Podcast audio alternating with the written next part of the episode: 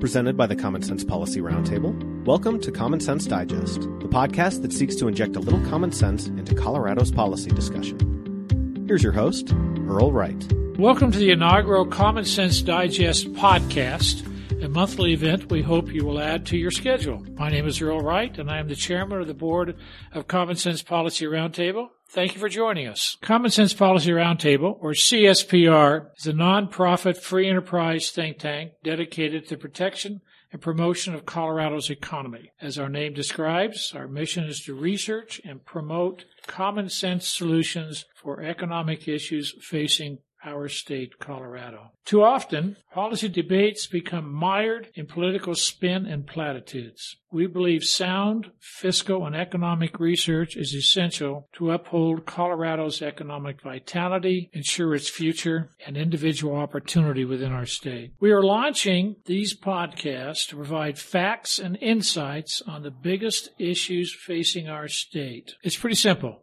Democracy works with a well informed electorate. The more you know, the more effective you can be when you engage in discussions, talk to elected officials, and cast your ballot. Every month, you have a chance to tune in as we cover topics ranging from paid family leave, energy, taxes, health care, and many more. Today's discussion is on one of the hottest issues facing state lawmakers a proposed public option for health care. I'm joined today by two authors of the most recent CSPR study, which was released this month.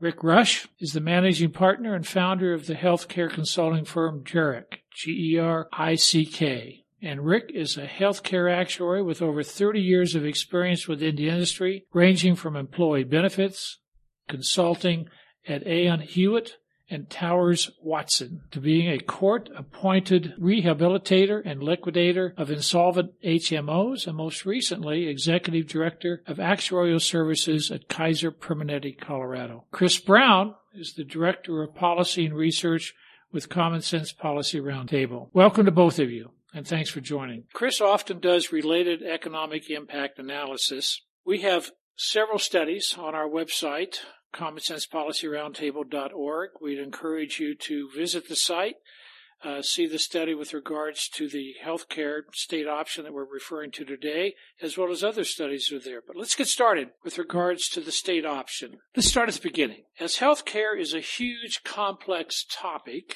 what is the public option, Rick? Thank you, Earl. In healthcare, I think we can think of a public option as a government introduction of a new transforming health insurance alternative. Uh, the objectives of public options, uh, whether it's done on a, on a national or state basis, would be to decrease the number of uninsureds and to lower health insurance premiums. In Colorado last year, House Bill 191004 commissioned the state's Division of Insurance and the Department of Healthcare Policy and Financing to develop an affordable health care coverage option for Coloradoans. In November of 2019, the Division of Insurance and HCPF submitted their report to the legislature complete with recommendations. It's noteworthy to mention that at the time we're recording this podcast, uh, we have yet to see a bill introduced in the 2020 legislative session uh, that would incorporate a public option or take the recommendations from the state. Re- recommendations that were not brought forward um, last as part of the, of the report included things like expanding Medicaid or having less administrative uh, complexity and burdens for insurance companies. What was brought forward was a public option, which we'll be spending more time talking about. Uh, they've taken several forms of public option design over the last several years.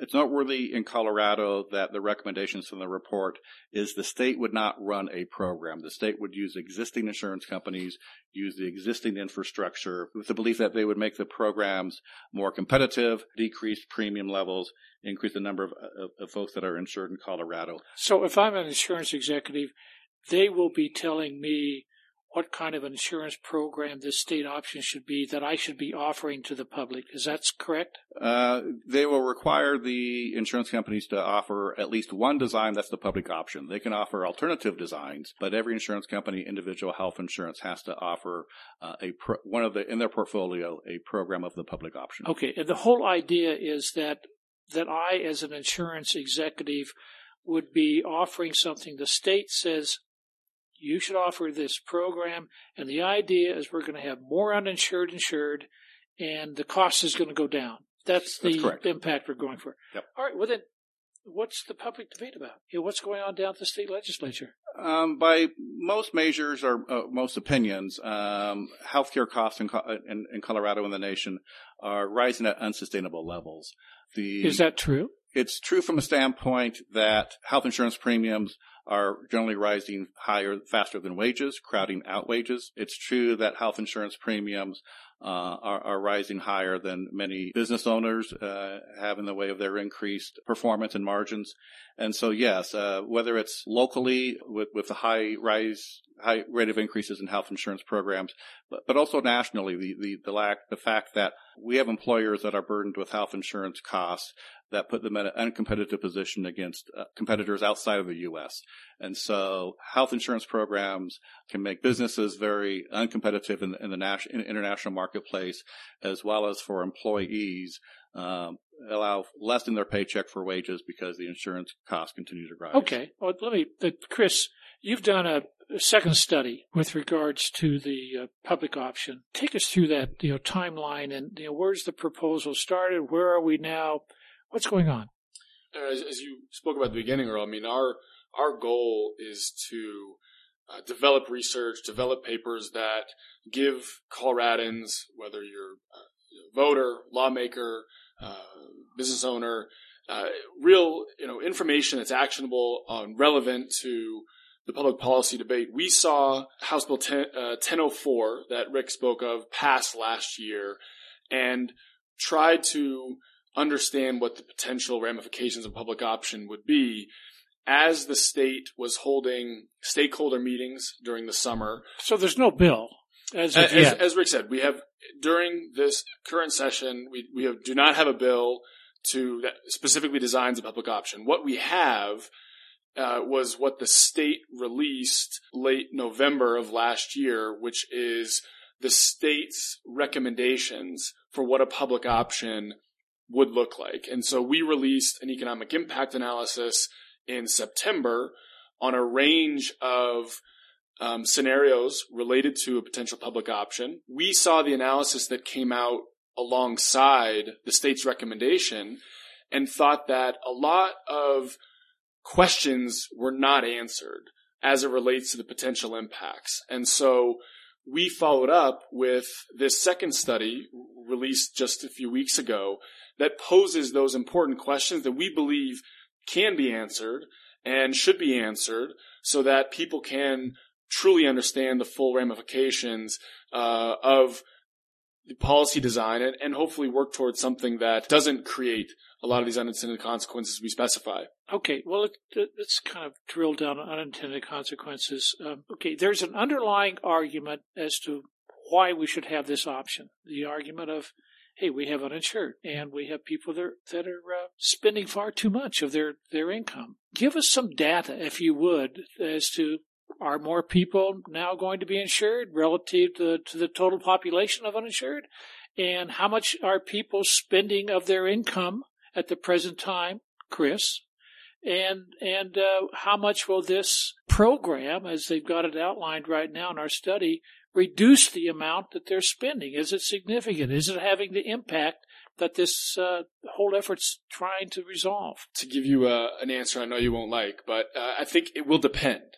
I think it depends, and the way the state's proposal thus far, or their recommendations thus far, and the modeling that came alongside that suggested that those that opt to buy the public option would save roughly between 9 to 7, 15, 17% relative to what they would have paid for individual insurance.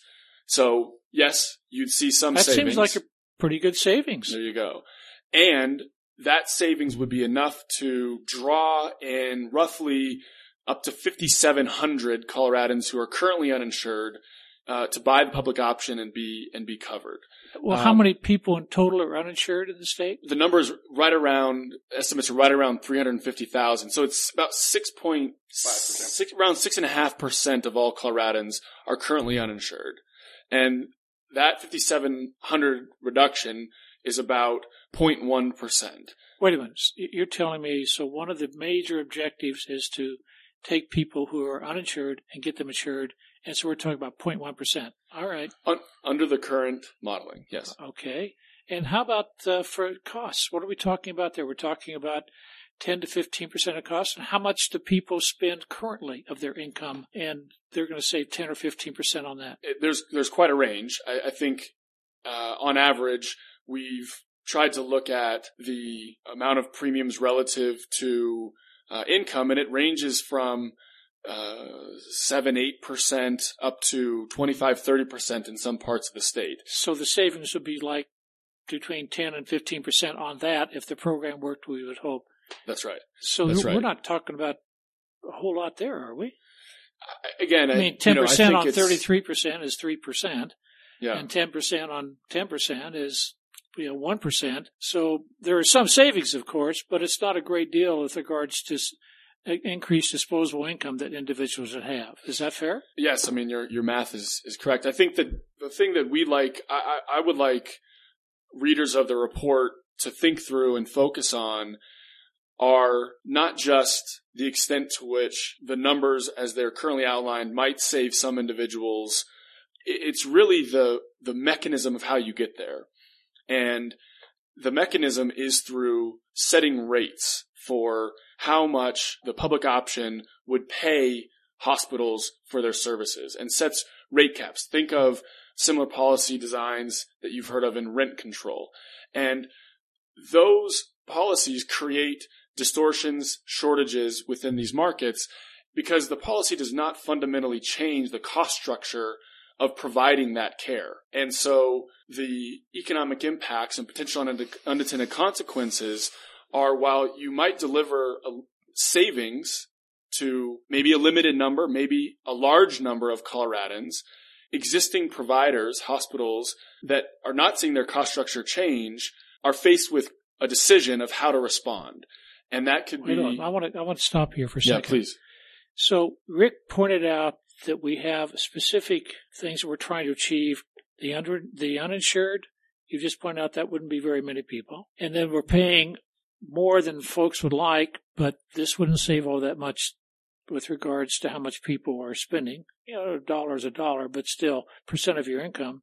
Now you're saying that what is being forced on the providers with regards to the, the way they will reimburse the providers could have unintended consequences.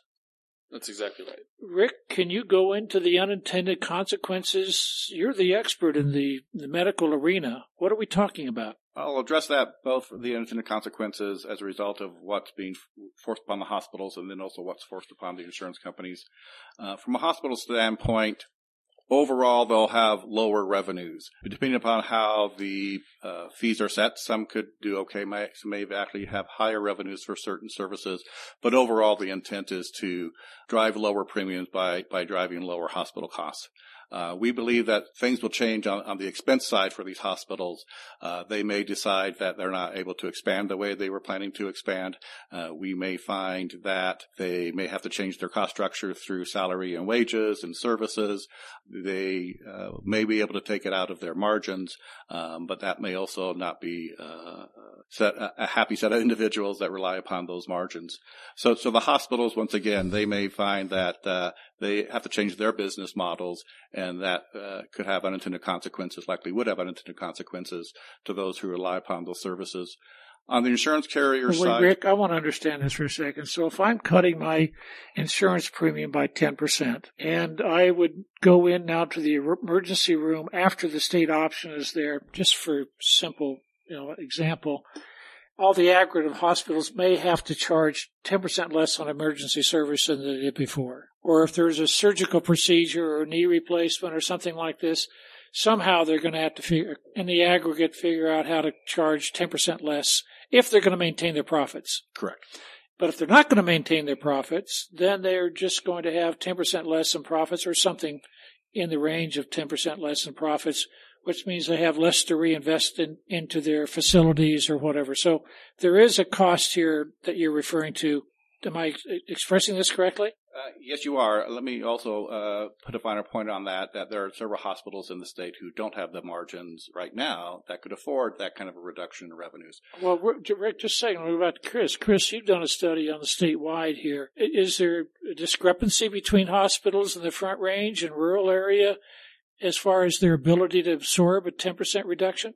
Yeah, I mean, absolutely. And I think that's one of the main questions that we try to raise is what are the regional implications? We talk a lot about statewide averages or needing this on a statewide basis when in reality, where the fundamental structural problems are, are in more, maybe more isolated areas and, and the margins and prices and the cost structure vary quite significantly across the state. Rick, I'd like to go back, if I could, to you. You've got this incredible background in, uh, in the healthcare industry.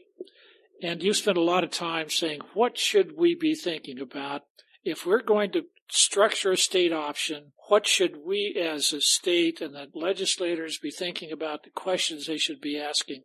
Give us some insight as to how you think the process ought to work. The the state has, has focused on driving down rates and increasing the number of insureds by two or three primary things: lower hospital uh, payments, less administration dollars for, for health insurance companies, um, but they're not addressing, or they're not, not able to address through this report, all the stakeholder interest. And we talked about some of the unintended consequences of, of the various stakeholders, including bringing to the table uh, the physician groups, uh, bringing to the table the, the, the, the pharmacy uh, manufacturers, uh, being able to uh, work uh, in a better alignment approach to bring all the parties to the table, all the parties who have an interest in decreasing health insurance costs and increasing the number of folks who have insurance.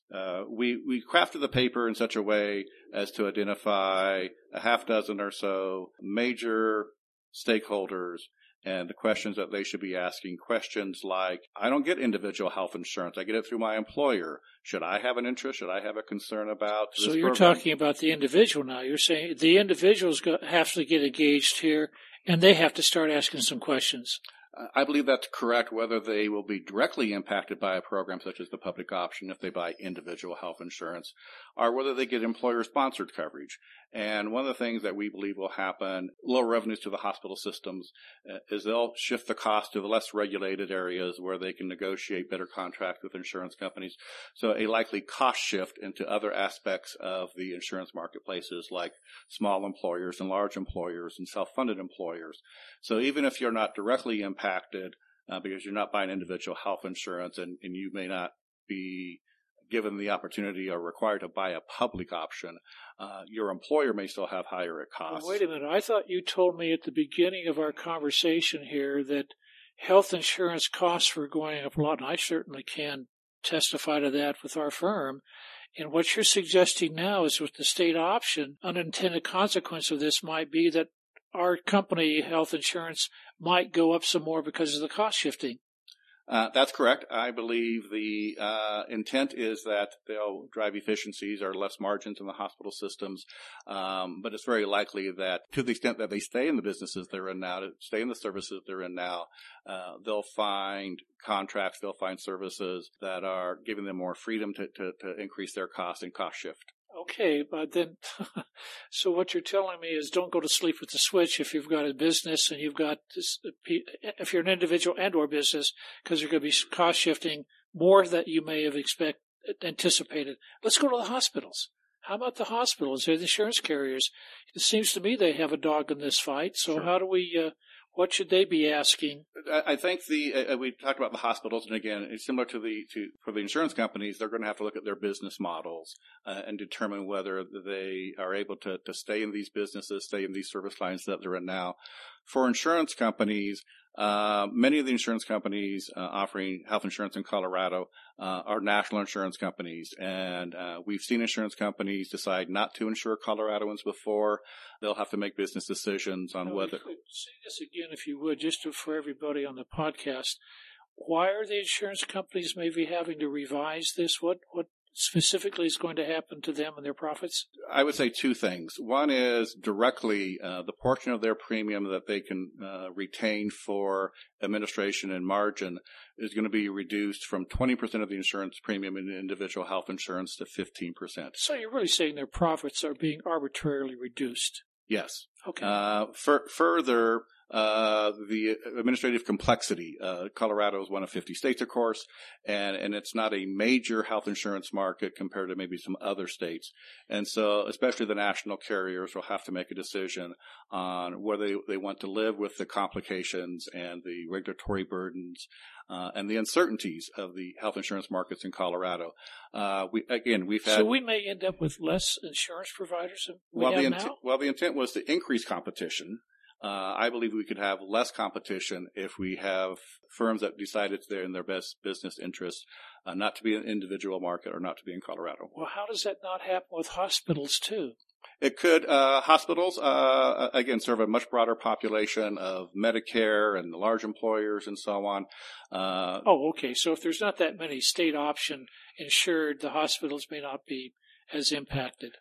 Yes, however, and, and, and we spent a minute talking about the, the state's been very clear that while they're making these changes right now through the individual health insurance market, uh, it's their intent and it's their hope that the public option could be expanded to the small employer market and it could be a program adopted by large employers as well. Hold on just a second. You, are not just talking about a, a, need for the uninsured at the present time and those that may feel like there's too much cost. You're talking about a program that could envelop a larger part of the population? Yes. The State Division of Insurance uh, has made it clear that uh, while this is initially for the individual health insurance market, uh, they like to see it and they have the opportunity to expand it to the small employer market that they regulate. But also the intent and, and the desire is that large employers, uh, even those who are self-funded and not governed by the state, large employers would find this to be attractive. So it may start as a small set of patients that hospitals uh, may get lower payments for, uh, but it easily could grow, and in some ways it's intended to grow to a much larger population. Chris, I mean, if you take the dynamics of what Rick has just described, what are we talking about as far as what could evolve here? And has your study looked at that? What is, what is your sense as to the kind of the end game that we might be facing here. That potential for the public option to scale and for a larger and larger adoption, let's say, from what the current coverage might be, is exactly what we tried to frame out and model in our analysis in early September. Now, again, recognizing we don't have final recommendation, but depending on how far you were to push this these rate setting mechanisms and some of the policy mechanisms to require insurance carriers to um, provide this, the economic impacts could be quite significant. Some examples. So we suggested as our uh, in our initial analysis looked at the potential to see a net reduction in medical revenue, meaning the amount of um, expenditure going through the healthcare system uh, of between 450 to close to 1.5 billion dollars in sort of total reduction. Now okay, that, that, represents that, a savings. That that okay, that was based upon the best information we had at that time. Right. We still don't have a bill.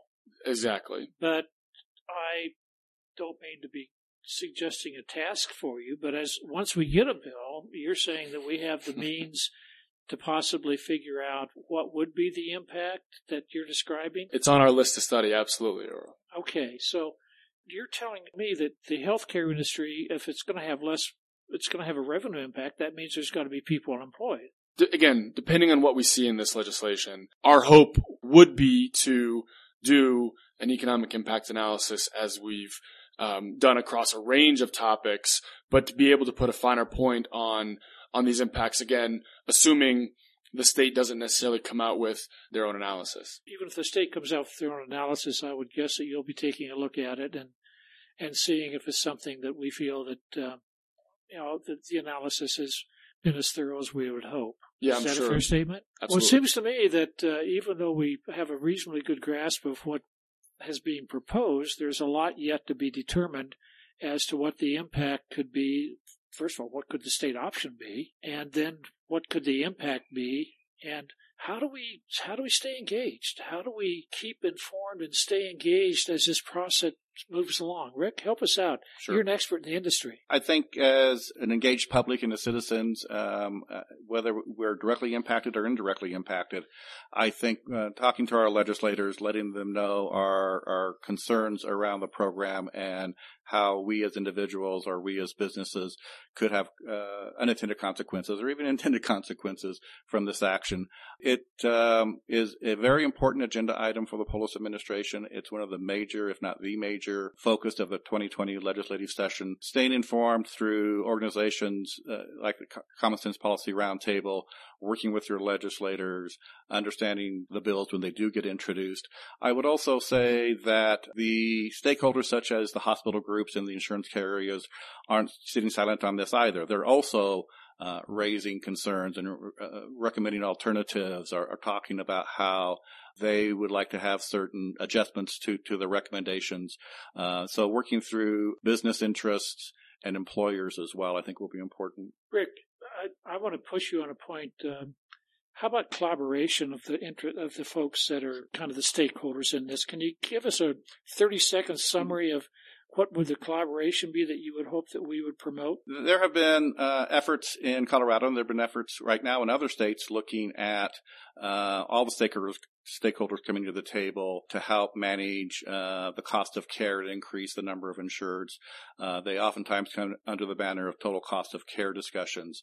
And whether it's the physicians who are admitting patients and writing the prescriptions, uh, whether it's the pharmaceutical manufacturers and, and, and, the cost that we have as U.S. citizens, as well as employers and, and the consumer groups, bringing them to the table to collaborate and to have similar alignments on, on what their objectives are and, and, how best to achieve them.